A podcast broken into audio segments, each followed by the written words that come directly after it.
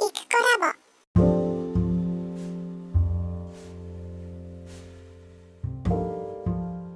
こんにちは、イクコラボです。えー、前回の配信の最後の方で、えー、っと、成功するテクニックを使っていくみたいな話の大前提としてまず自分がそれをする資格があるのかどうか何かを語ったりね何かを発表したり何かを売ったりっていうことに関して自分に資格があるのかどうかっていうのを、まあ、資格あるというふうにですね権利とか資格とかが、えー、自分を洗脳する必要があるっていうような話をしました。であの洗脳という言葉がね突然出てきたように思われるかもしれないので今日ちょっと補足のつもりで、えー、洗脳とかマインドコントロールとかっていう話についてちょっとしていきたいと思います。うんともちろん皆さんもこう人のことをこう自由自在に操れたらいいだろうなってこれを売りたいって言った時にもう無理やり売るんじゃなくって向こうからああ、なんかそれいただきますみたいに言われたいので、こう、そういうふうに相手を操る方法として、えー、っと、何ですか、催眠が使えたらいいのになって思う人は結構多いと思うんですね。で、私も3、4年前かな、とある、えー、それこそそういった営業のスキルを学ぼうみたいなセミナーを受けていた時にちょっとそういった催眠の話を小耳に挟みましてでその次の年にその年じゃないかそのセミナーが終わった後に別途その、えーと、催眠のうんとセミナーを受けたことがあります。でえー、結論から言いますとその私が受けたのはエリクソン催眠っていう現代催眠っていう流れの一派のあ催眠でで主にはその心療内科とかのねあの病気の治療みたいなところで使われるために、えーと研究されてるものなんですけどそれを日常に応用しましょうよみたいなそういう趣旨のセミナーでした。でエリクソン催眠は他の一般的な催眠術とどう違うかっていうとこう気合で書けないんですよね。いや普通の催眠術って催眠術師の人が前にいてでさあ今から書けますよはいって言ったらあなたの手は動きませんとかって言ってではいって言うとこう10人いると1人2人は本当に動かなくなる人がいるんです。かかりやすい人ですね。でも残りの6、7割は全然かからないんです。当然ですけど。それが、だから催眠術師によって、あらかじめ自分をすごい牽引づけておくとか、雰囲気づくりをするとか、いろんなテクニックがあってこその、えー、催眠術なんですけど、エリクソンっていうのは全然それと違うアプローチをしていて、うんと、こう会話の中で普通にお話をしながら、かけられる側の人も喋ったりしながらやっていくうちにこうストンと,、えーと、トランスに入れるみたいなそういうテクニックだったりするんですね。でそれを私たちも学んでこう一応手順というかこういう語り方でっていうようなことを勉強したわけなんですけれど、ええまあ私の場合はですけどね、それを日常生活で他人に応用するとかもう全然無理だなって思って、で、それは諦めました、早々に。でもそういうテクニックをまあ上手にね、あのそもそもそういう系のテクニックに長けている人っていうのは上手に自分の今持っているスキルの中にそういったものも織り込みながら使っていかれるようです。けれども、まあ、いずれにしてもそんなね、怪しいことではやっぱり見抜かれるし、あの、成り立たない営業とかも成り立たないわけなんですね。で、えー、ですけど、その実際にこう、被験者というかね、あの実験で誰かをそこに座らせてそれで催眠術かけていくみたいな練習を何度も何度もしたわけなんですけどそうした時にやっぱりいろいろうんとテクニックじゃないんですけれどコツうまく相手の人がトランスに入ってもらうためのコツみたいなものはいくつかあるんです。でそのうちの一つが自己催眠。えっ、と、私がかける側だったとして、で、まあ、かける側の人がリードしますよね。じゃあ、そこ座ってくださいとかね。ね、あれがこうです、こうはこうですとかっていう言葉をかけていくんですけど、言葉がけをする前に、まず自分が自分で、えー、トランスに入っておく。催眠にかかっておく。自分で自分を催眠にかけておく。あるいは自分で入る。で、その状態で、えー、と相手にアプローチをしていくことで、ようやくアイテム入れることができるみたいな。だから人を無理やり入れてやろう。自分はかからずに相手だけかけてやろう。っていう風なスタンスだとなかなか、あのー、うまくいかないですね。で、本当に、あの、非言語の、あるいは体も関係ないような、何らかのこの場の空気みたいなやつ、そういうものでトランスって入ったりしますので、やっぱりなんていうのかな、自分が先に入ることができるっていうスキルが高ないと、持ってないと、なかなかね、難しかったりもするんですね。で、そういう意味で、えー、っと、自分がじゃあこういう催眠を今からしようと思うんだったら、自分が先にそういう風になっておくっていうことが、まあ、日常的にできるのであれば、それを例えば、えー、っと、車の販売をしているところ。私で言うと、ホンダのね、あのディーラーさんでいつも買うんですけど、そこ行くといつものあの担当の営業の人が出てきて、ああ、こんにちはとか言って出てきて、で、軽く二言三言、あの、世間話などして、で、お車の調子どうですか確か何々の車でしたよね。あれ？車検まであと半年ですか？とかいう感じで、上手にアプローチをしてきて、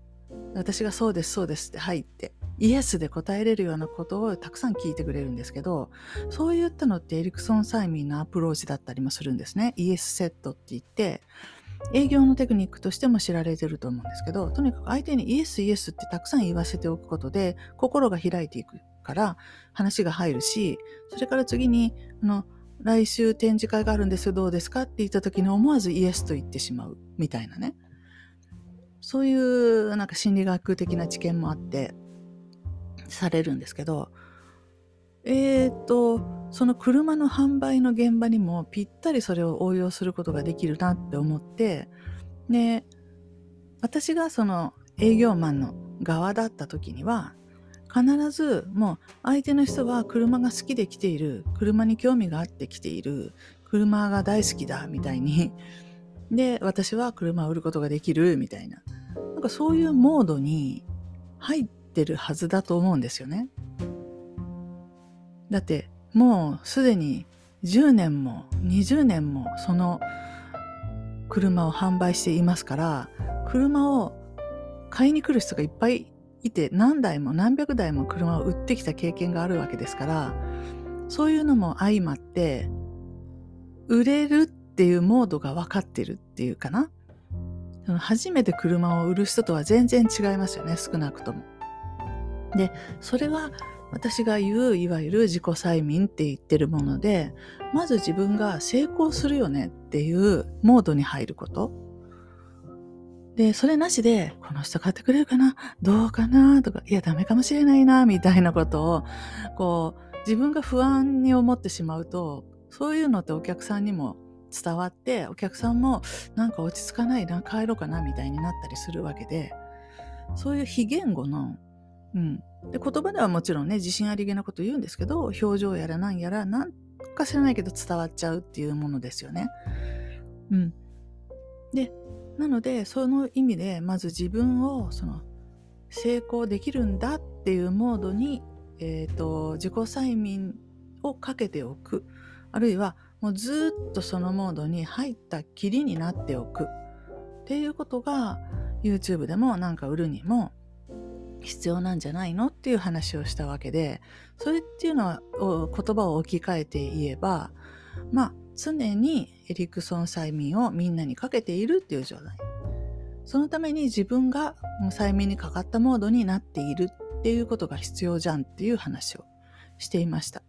でなんかね、催眠かけるとか言うとすっごい不自然なわざとらしい、そして怪しいような感じがすると思うんですけど、私たち日常的にこうやっていろんな人と会ったりしてて、そのモードに入ってる人って結構いっぱいいると思うんですね。皆さんはお会いになったことがないですかね？なんかその人と会うと、なんか、いや、いこさんよく来たね。お茶でも飲んでいきんって言ってお茶もら呼ばれて、なんか話してるうちに、なんか気分良くなって、帰ってくるみたいな。あ、あの、飲み屋のおかみさんでもいいですね。あの、飲み屋の、えっ、ー、と、スナックのママみたいな感じ？行くといつもなんか、いい感じで歓迎してくれて、まあその、あの、なんていうかな、毒舌だったりもするんですけど、なんか知らないけど、ママのとこ行くと気分がいいって言って帰ってくる。で、気がつくとお酒を何本か、あの、キープしたり入れ、飲んだりしているみたいな。で、日常的にすごくよくある話だと思いませんか？ふらっと入った雑貨屋とかでもそういうこと起こりますよね。なんか気がつくと、うん、何かその、何か買って、服屋さんとかでもね、帰ってきてるっていう時に、なんかふわっといい気分にさせてくれるみたいな体験を絶対皆さんしてると思うんですけど、あれをどうやって実現するかって言った時に、細かくメカニズムを紐解いていくと、結局声かける側の人がすごいなんかできるモードに入っているっていう感じですよね。あの不安でビクビク怯えてはいない少なくとも。でその人と何かを共有しよう共感しようみたいな心を開いたようなモードで近寄ってくると思うんですけれどそれが常になんかなんていうのかな。自分はできるんだこの服屋さんであればここの服を今日売る資格がある人なんだ。で私は売れるんだみたいな。そういうのを言葉じゃないんですけど漢字として持っている人がたくさん服を売る人だと思うんです。絶対そうだと思うんですよね。じゃあどうやってそういう風になったらいいんですかって言った時やっぱり最初は誰も1枚も服を売ったことがない人として入社するわけですからそれを乗り越えて売っていくにはいやだけど自分は今は売ったことがないけどでも売れる人間なんだ。売ることができる人間なんだ。で私が売った服を着てこの人は可愛くなってでデートに行って楽しい時間を過ごすだろうとかそういう自分が売っていく服に対してものすごくポジティブなイメージを絶対持ってると思ってそうじゃなかったら嘘をついて売ることになるからね。でそういうのって見抜かれるし、うん、だから心底いいと信じきって、ね、売っていく人を売っていくことができれば本当に成績も数も上がってくるはずでよく成功してるカリスマなんですか？そういう店員とかの人と話の話を聞くとまあ動画とかで見るんですけどみんな結構ねできるなみたいな感じでやってるって言いますからそれがいわゆる自己催眠であったり、うんと、セルフマインドコントロールであったり、簡単な言葉で言えば思い込むだけでいいと思うんですけど、でこれなしでなかなか成績を上げようとか成功しようっていうのは逆に難しいんじゃないかなと思います。で問題はですね、えー、昨日も例えでちょっと出したように私が売ろうとしているものが例えばものすごく平凡でどこにでもあるようなコーヒーカップだったとしたらどうしましょうってで取り立てで特徴もないしこれを買ったからといっていいことが起こりそうにもないけどでもこのコーヒーカップを買ってもらわなきゃいけないって思った時にその突然テクニックでねなんか牽引付けで売ってやろうとか、うん、あの手この手でいろんなテクニックをまあ営業テクニックみたいなやつを駆使してで、例えば呼吸を合わせて喋ろうとかね、わかんないけど、何かかにかやったとしても絶対うまくいかないと思うんですけど、それはなぜかっていうと、自分が自分の心の中で、こんなカップ買ったってしょうがないよみたいな気持ちがも、それを持っている限り、どんなテクニックを使おうと、絶対その本音のところが伝わると思っていて、だったら、自分の心を先に変えないといけない。私が売ろうとしているこのコーヒーカップはめちゃくちゃ平凡な、えー、どこにでもあるようなコーヒーカップだけど私が売るコーヒーカップなんだから価値があるんだ絶対いいコーヒーカップなんだ。なぜなら私が売るからだ。みたいな。そういう根拠のない絶対的な確信？いいっていう確信？価値があるんだっていう確信をまず自分がどうにかして持たないと物は売れないと。うん、これが結局結論かなって思いましたね。もう10年も筆文字を売ってでいろんなテクニックで、まあ、SEO を含めどうしたらアクセス増えてアクセスさえ増えれば売れるだろうっていう論ですよね。で なんとかアクセスを増やすにはじゃあキーワードをどうのこうのしてとかすごいそういうテクニックをや突き詰めてやったつもりなんですけど売り上げはその思ったほどはね、うんまあ、今からすれば結構売れてたけど当時思ってたほどは売れなくてでもその時も自分で自分が洗脳できてなくて全然。でもどうしてみんなこんなの買うんだろうと思ってましたもん常に。その筆文字自体に魅力を全然感じてなくて。うん。でついに最後まで自分で自分を洗脳することができなくてでやめてったっていう感じですね。で洗脳したくなかったですよ当時は。だって自分の好きじゃないものに対して好きだっていうふうに洗脳したらもうそれは自分じゃないじゃないですか。ね、何が好きで何が好きじゃないかっていうことがやっぱり人を表すそういうなんていう個性っていうかね私が私である理由だと思うんですけど全く興味がないものなのにものすごくそれはいいものだって信じ込むなんて本当にどうしてもあのできなくて。で、やめました。でも、だから逆に言うと、どういうものだったら自分はいいって信じ込めるのかなっていうところを一生懸命探すべきで、で、私に例えると、まあ、去年からふっと始めた朗読チャンネルが、なんとなく自分の中でも気に入っていて、で思ったほど効果が、あの、成果？なんだ、あの数は伸びないので、悶々としますけどでもしていること自体については別に悪くないしで私がとりあえずすごい多大なる時間をそこに投入しているっていう時点でこれにはやっぱりそれだけの価値はあるぞと思って。で他にもっと好きな人がいるならそっちを聞けばいいけれども他に聞くものがない時だったらこれ十分聞いてもらいたいっていうふうに最近では思うんですね。だんだんやっぱり自分のしていることが愛おしくなるのでそれにどんどん肩入れするようになってでどうやったら自分自身が楽しめるんだろうとか言ってるうちになんか自分の可愛いペットみたいな感じになってくるんですよね。手をかければかけるほど可愛さが増すっていうじゃないですか。だから同じ同じようにいろいろ工夫して手をかけ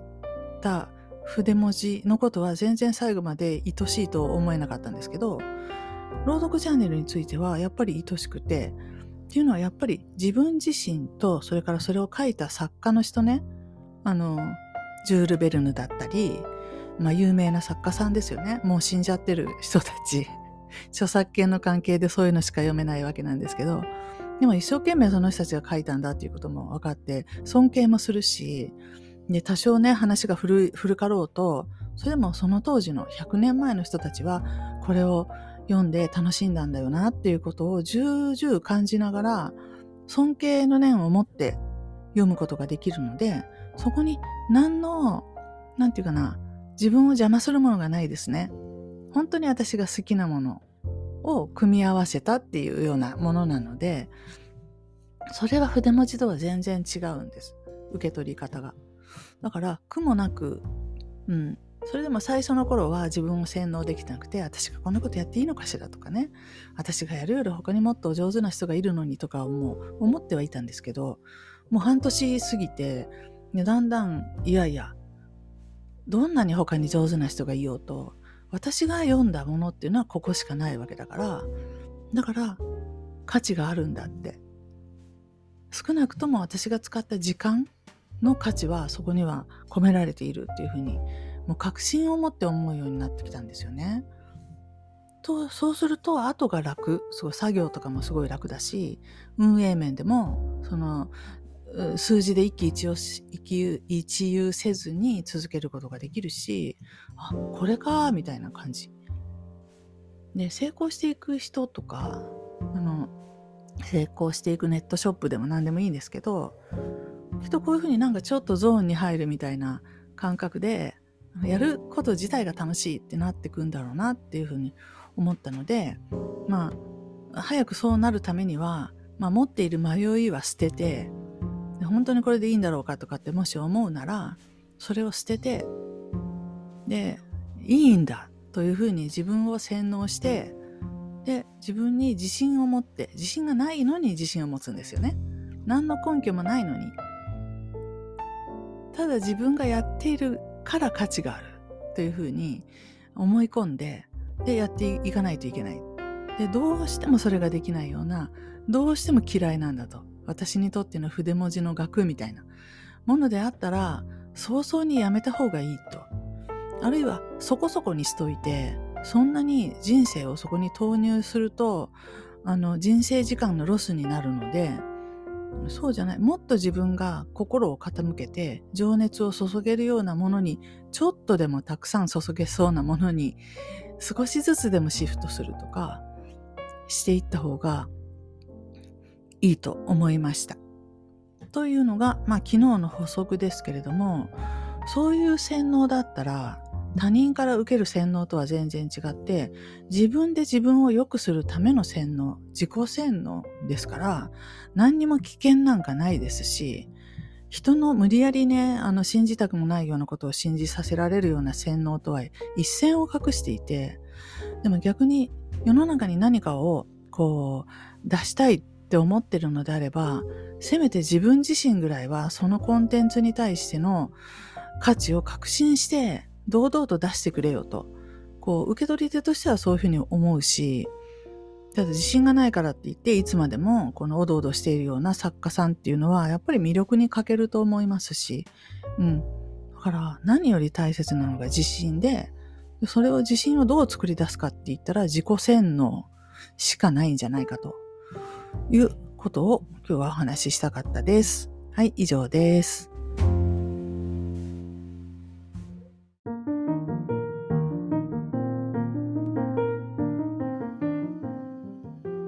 いただきありがとうございました。このチャンネルは、イクコラボの日常のおしゃべりを配信しています。よろしければフォローお願いいたします。コメントもお気軽にお寄せください。お待ちしています。